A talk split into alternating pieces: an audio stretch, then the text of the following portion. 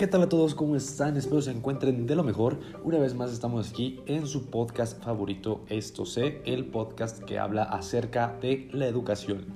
Esta ocasión tenemos un episodio nuevo, eh, seguimos sobre la línea de los pensamientos pedagógicos, pero ahora toca lugar a los pensamientos pedagógicos mexicanos. En esta ocasión hablaremos de Ignacio Ramírez, Ignacio Manuel y Justo Sierra.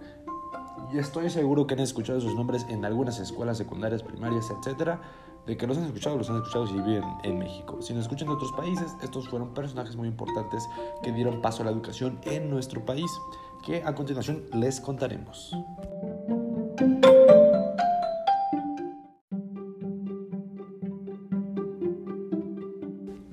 Como el destripador, empezaremos por partes, iniciando con Ignacio Ramírez, el paradigmático liberal del siglo diecinueve. Ignacio Ramírez fue una figura icónica del liberalismo mexicano. Sus ideas, su ingenio y habilidades han sido huella en la historia del poder de los hombres para mejorar la sociedad. Vamos a ver un poquito de quién fue, su, de su bibliografía, para entrar en contexto con sus ideas. Como mencioné, este es el ícono del liberalismo mexicano. Estudió en muchos colegios de la capital, de los que se destaca pues San Gregorio, dirigido por el pedagogo Juan Rodríguez Puebla, protector de los indígenas, el cual influyó demasiado en su forma de pensar. De ahí viene su convicción de velar los derechos de los más vulnerables. Estamos hablando de los indígenas, que recordamos que estaban en la conquista, estaban en, ya se habían independizado como México como tal. Sin embargo, existía mucha, mucha segregación de las clases sociales. En mil ochocientos treinta y siete, para ingresar a la Academia de San Juan de Letrán, pronunció un discurso titulado «No hay Dios, los seres de la naturaleza se sostienen por sí mismos, no hay Dios». Fue aseveración que sacudió a las buenas coincidencias del siglo diecinueve y se prolongó al siguiente, cuando Diego Rivera pintó el mural Tarde de un domingo en Alameda, en el Hotel del Prado, donde aparecía Ignacio Ramírez sosteniendo un manuscrito que decía «Dios no existe». Podemos ver que gracias a este discurso que él dio, fue inspiración para Diego Rivera eh, para incluirlo en su mural, que nuestro profesor nos había comentado la clase pasada acerca de, les dejo el dato, en el Palacio de Bellas Artes en la Ciudad de México, la capital de México como tal. Eh, hay muchos murales, hay tres murales que explican la historia de México, que son de parte de Diego Rivera: el México en la conquista, el México en la revolución y el México del futuro. Eh, si tienen la oportunidad de revisarlos, se los recomiendo, están muy muy buenos. Las palabras que nos dio el, el profesor y lo que ya investigué en internet están muy buenos, y el tour es, vale la pena, vale la pena si tienen la oportunidad. Eh, después de, ya libre de este anuncio pequeñito.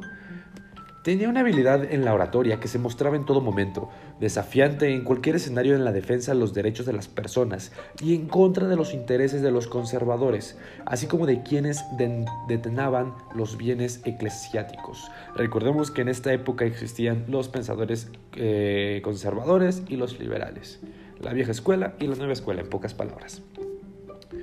Eh... Ignacio creó un periódico burlesco, crítico filosófico llamado Don Simplicio. En este proca- proc- proc- proclamaría una disculpa, proclamaría los, rec- los principios de una revolución radical, económica, social y política. Ignacio Ramírez se ocupaba de dirigirse a las masas, que en el periódico expuso las ideas que después quedaron consignadas como principios en la Constitución y en las leyes de reforma. ¡Wow! Muy interesante lo que realizó este personaje. Ahora, vamos a ver sus propuestas. ¿Cuáles fueron sus aportaciones a la educación? Teniendo un poco de contexto, ahora sí vamos a las ideas. Eh, una de sus propuestas fue la elaboración de la Constitución en mil ochocientos cincuenta y siete. Representó para Ignacio Ramírez la oportunidad de plasmar sus ideas liberales y defenderlas con argumentos que lo hicieron trascender en la historia de nuestro país como un defensor de los derechos humanos y un republicano y un eminente constitucionalista. Formar una constitución que se funde en el privilegio de los menesteros, de los ignorantes, de los débiles, para que de este modo mejoremos nuestra raza y para que el poder público no sea otra cosa que la beneficencia organizada. Él estaba muy a favor de las minorías. Eh, como bien se sabía y como se sigue haciendo hasta ahora, las minorías, la gente de ba- eh, clase baja, no tiene las mismas oportunidades que la clase alta. Y él trató de erradicar mediante la constitución política este, eh, este hecho. Propuso que en el artículo trece se modificara y se quedara de la siguiente manera: la manifestación de ideas no puede ser objeto de ninguna inquisición, sino por medio de juicio en caso de injuri- injurias. Vamos a ver sus aportaciones. Dio a conocer a México en otras latitudes. Elaboró en mil ochocientos cuarenta y siete la Ley de la Educación para el Estado de México. Esta disponía que cada municipio a sus expensas enviase al Instituto Literario un joven pobre, inteligente y de preferencia indígena para realizar estudios superiores. Esta me parece una propuesta muy interesante, pero también muy subjetiva, sobre qué parámetros se basaban eh, La, eh, cada municipio para decir este joven es pobre, inteligente y, e indígena. Me imagino como que un joven no cumpliera los parámetros y que le faltara uno, que sea pobre, que, pero no inteligente, pero sí indígena, o que sea pobre, inteligente, pero no es indígena. Estaría muy interesante ver cómo se manejaban esas situaciones. Fundó el periódico Temis y Deucalión, Deucalión, perdón, Deucalión, en el que escribió un artículo bajo el título A los indios, el cual denunciaba las injusticias y los muchos atropellos cometidos contra ellos, exhortándoles a rebelarse contra sus opresores y a votar en las elecciones por los puros. Ok, mediante sus medios, él trataba de hacer despertar a la, a, a la gente, que ya no fueran sumisos como lo habían sido con los españoles. Me parece muy interesante. Y luchó por lograr que los principios democráticos fueran adoptados en sus expresiones más puras, de modo que hicieran posible un sistema nacional el cual la voluntad popular tuviera medios efectivos de manifestarse, en, otra, en otras palabras, a favor de la democracia, ya que en esos entonces existía lo que era la dedocracia, la monarquía. Estamos hablando de un México antiguo en el cual no tenían sentido total de la democracia, eran, no eran tomados en cuenta todo el mundo, ah, todo el mundo, pero todo México. Aparte estamos hablando de un México post-independencia, no tenían ni unos cincuenta años de haberse independizado, entonces había problemas, claro, siempre los ha habido. Entonces, eh, esto fue lo que aportó Ignacio Ramírez. Vamos con Ignacio Manuel.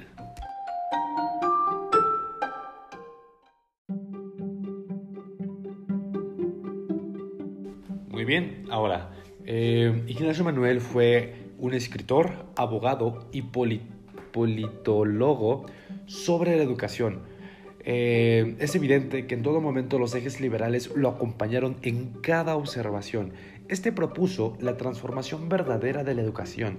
Requería instaurar un modelo educativo en el que la institución primaria fuera laica y gratuita. Vemos a quién se lo agradecemos ahora. Propuestas aderezadas con sendas críticas a la educación tradicional. Entonces, un lastre colonial que impedía que el proyecto de nación se desarrollara. A esta educación tradicional sobre esta escuela antigua, Altamirano afirmó, y cito, la escuela antigua hubiera debido llamarse mejor el ensayo de la abyección, porque allí se mataba el sentimiento de la dignidad que expiraba el palpitante y aterraba en él en medio de mil tormentos ignominiosos, tormentos físicos y morales, que martirizaban el cuerpo y que apagaban la divina chispa de la razón en el hombre acabado de nacer. Esto me parece muy interesante, wow, lo que comentaba Ignacio Manuel. En pocas palabras y resumidas cuentas, en, en español, eh, este decía que la escuela antigua era, era como, vamos a imaginarlo como un autolavado, en el cual agarraba, entraba el alumno, le lavaban el cerebro de manera que ya no fuera un hombre crítico y que fuera, como quien dice, un borrego más, simplemente a, a, para hacer una parte, una función en la sociedad. Y está bien, tenemos claro que el mundo necesita meseros, el mundo necesita cajeros, el mundo necesita cobradores de Coppel, de Electra. Hay muchos oficios que el mundo necesita y que si bien no todas las personas pueden despertar esta ansia tal vez de emprender, de dejar huella en el mundo, está bien, no tiene nada de malo. Sin embargo, lo que no se debe de quitar de los hombres es el pensamiento crítico y, la, como dijo aquí, la chispa de la razón. el cuestionar por qué estamos haciendo, por qué quieres lo que quieres, por qué haces lo que haces. Altamirano consideró a la educación primaria como la fuente donde fluyen aguas maravillosas que podrían darnos como una nación cura radical. Veía en la escuela popular los cimientos que se erigirían sobre los escombros de la escuela antigua, modelo educativo al que criticó insensatamente. Ok, vamos a ver, aquí les menciono un problema. Dice, el otro problema al que apuntaban las reflexiones pedagógicas es el de la enseñanza del castellano a los pueblos indígenas, con el propósito de incluirlos al desarrollo del país, evitando la marginalidad en la que se encuentran, debido a la falta del idioma que les permitía sumarse a la participación democrática. Wow, ok, vamos entendiendo un poco más. Eh, estamos hablando de una, un país en el que, a pesar de que ya llevaban, pues fácil, a ver, mil quinientos, fácil, más de doscientos años de conquista, eh, era un país el cual aún, ah, y fíjense, mantenían sus lenguas indígenas, mantenían sus dialectos, el náhuatl, el otomí, ñañú, etcétera. En cada, cada región hay un idioma diferente. Yo, yo podría asegurar que hasta en, el, eh, en Quintana Roo se seguía hablando maya, y wow, que ahora ya está desapareciendo. Me parece muy interesante esta, esta cuestión. Y entiendo ahora un poco más el porqué de estos pensadores. Es que imagínense, pónganse en su lugar, de estas personas. Ellos querían realizar un cambio en el modelo educativo, pero no podían realizar un cambio porque no todas las personas hablaban el mismo idioma. Y si bien podías aprender el idioma de estas personas, existían miles de dialectos. No tiene nada que ver el otomí con el náhuatl. El náhuatl es una lengua muy compleja, muy compleja. Eh, el ñañú, el maya, el no sé, en Tabasco que se hablaba, etcétera, ¿me entienden? Entonces querían, pues, obviamente manejar un idioma estándar, el cual les permitiera sumarse a esta participación democrática, porque no existía la democracia, como estamos diciendo, no existía la democracia en, estos, en estas épocas. Vamos a ver la crítica a la escuela antigua que hizo Altamirano. Evocar los días de la escuela antigua resultaba tan penoso como pedirle un hombre ahora libre que evocara los días en que se encontraba bajo prisión. Y cito, a veces allí mismo se, ab- se abría, negro y espantoso, el sepulcro del pensamiento. Sobre una pequeña plataforma con una barandilla y a veces sin ella se hallaba, tras de una mesa cubierta con un paño fúnebre, el maestro de la escuela. Pero, pobre, pobre hombre de rostro avinagrado, de mirada ceñuda. Ok. Entre insultos y castigos corporales, el profesor hacía valer su método, sin importar las súplicas de los niños, los instrumentos del castigo, que consistían en una tabla o una palmeta para corregir las faltas de ortografía, los manchones en las planas, y con una, con una larga disciplina hecha de cáñamo o alambres, se sancionaban las grandes faltas, tales como haberse reído sonoramente, haber derramado un tintero en la mesa, o no saber la lección de la doctrina cristiana que se le había preguntado. Los azotes eran realizados con la piel descubierta, ultrajando el pudor del joven alumno. Le valía de estudiante, de un estudiante. Se medía por la capacidad de memorizar y repetir como papagayo el catecismo. Lo más cl- los más claros ejemplos de esta barbarie educativa son narrados por José Joaquín Fernández de Lizardi, quien fue educado durante este medio. Y miren, vamos, esto está muy interesante. La educación para los indígenas seguía siendo marginal y estratificada por castas. La lectura era permitida a las personas de razón, y a los indígenas les eran impartidas clases privadas de la educación directa de los textos. El acceso a las muertes de la educación era una utopía y aún no razonable, si las carreras a las que podían optar los estudiantes eran la eclesiástica, la abogacía, la medicina o bien la milicia. Ok, ok. Y Altamirano se preguntaba, ¿cuál era la verdadera razón por la que los niños repudiaban atender a la escuela? Pues simplemente las, los castigos inhumanos. Esto me parece como la Santa Inquisición de la educación. Y, o sea, me vuela la cabeza pensar que realmente esto hacían. Y esto solamente es lo de encimita, porque yo puedo asegurar que eh, hacían cosas más barbarie, como decía el, el texto. El azotar, pellizcos. Estamos hablando de que se escribía con tinta. Quiero que chequen y que se trans- y que conmigo viajen a esa época simplemente con escuchar eso. Eran tinteros. Sin palabras, realmente. Estoy muy, muy impresionado por, por este personaje, por lo que hizo y más por la época que vivían, por el cómo era la educación en ese entonces.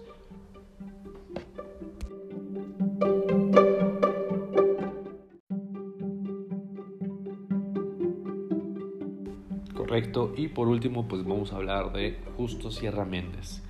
Vamos a leer un poquito de su bibliografía, que eso es muy, muy interesante. Él fue un político, escritor liberal, periodista y poeta mexicano. Su influencia más destacada en la historia mexicana se dio a finales del siglo diecinueve hasta mediados del siglo veinte. Justo Sierra destacó por la redacción de obras sociopolíticas, narrando los acontecimientos de los gobiernos de Benito Juárez y Porfirio Díaz. Ok, interesante. Eh, aquí comenta el mismo, ah, bueno, eh, su padre era Justo Sierra O'Reilly, quien fue un novelista mexicano a quien se le atribuye haber sido la inspiración para la carrera literaria de su hijo. El mismo año en que falleció su padre, Justo Sierra se mudó a la capital de México. En ese año los franceses atacaron México tras las políticas impuestas por el entonces presidente liberal Benito Juárez. El movimiento francés en México fue lo que convirtió a Justo Sierra en un liberal hasta más no poder, y se dedicó desde los comienzos de su vida estudiantil a defender la causa liberal en México. Él nació en mil ochocientos cuarenta y ocho en Campeche, en, bueno, que fue Yucatán, eh, la, tras la muerte de su padre, que fue en mil ochocientos sesenta y uno. Justo Sierra abandonó Campeche y se mudó a la Ciudad de México, cursó sus estudios, destacó por las excelentes notas que tenía y después empezó a codear con las importantes figuras literarias de México, aprendiendo la poesía y mejorando su escritura. Vamos a ver, eh, bueno, tenemos aquí su creencia política, nos interesa la educación, aquí estamos. Durante su presencia en el Congreso en, el, en mil ochocientos ochenta y uno promulgó una ley que hacía la educación primaria obligatoria en todo el territorio del país. Fue el primer político mexicano en dar tal importancia a la educación básica, ¿ok? Eh, hemos visto durante lo largo de la historia que había políticos que ya lo mencionaban. Aquí nos comenta que fue el primero en dar importancia, porque tal vez había leyes o había políticos que sí mencionaban educación para todo el país, pero sin embargo se quedaba ahí. Era una entre mil propuestas que tenían en el Congreso. Muchos de sus libros estaba, ah, hizo textos para la educación básica. Muchos de sus libros estaban dedicados a los alumnos de primaria, con el objetivo de que estos fueran usados en las aulas de la clase para reforzar el conocimiento obtenido en los colegios. Vemos la primera incursión de los textos, los libros de texto. Perdón por ese ruido, es que los vecinos están llegando. Fue uno de los mayores contribuyentes en lo que respecta a los textos literarios en México, aunque la mayoría fueron escritos antes de, decora, de derrocar al régimen de Díaz, seguían usados en las escuelas luego del establecimiento del nuevo gobierno. Ok, estamos aquí notando una transición entre Porfirio Díaz y Benito Juárez. Y, ok, vamos a ver sobre... hizo proyectos en la UNAM. Eh, Justo Sierra fue quien promulgó la constitución, la, ah, perdón, la construcción de la Universidad Nacional Autónoma de México, originalmente conocida como Universidad Nacional de México, que no olvidemos que esta fue pues impulsada en el gobierno de Porfirio Díaz.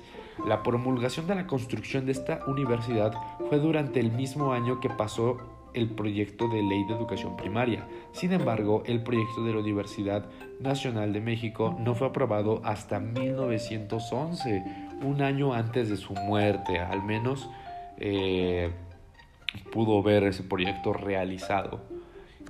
Mientras era uno de los integrantes más importantes del gabinete de Porfirio Díaz, Justo Sierra modificó positivamente varias carreras universitarias para la modernización de su pensum. Por primera vez en la historia de México, implementó las becas para promulgar la educación al país. Ok, interesante. Vemos que, en conclusión, con estos tres pensadores mexicanos, ambos han aportado granitos de arena que, si los analizas uno por uno, dices, ok, está bien, pero si juntamos todo lo que han hecho y lo que hicieron estas personas, gracias a ellos tenemos muchos de los beneficios que gozamos hoy en día. Y me intriga, me intriga saber ¿quiénes son los actores principales en la educación en la época actual?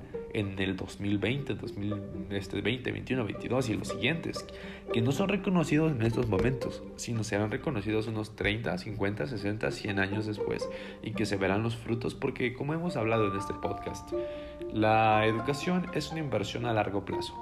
no verás resultados en cinco años, en diez, los verás como en veinte o en treinta. Así que, ya saben, espero que les haya encantado este episodio, espero que les sirva esta información, que sea de, de aporte en su, ya sea lo que estén haciendo, investigando un tema, haciendo un proyecto, simplemente por, por saber la información. Espero que les haya gustado, que les sirva y nos vemos la siguiente semana con otro episodio. Hasta luego.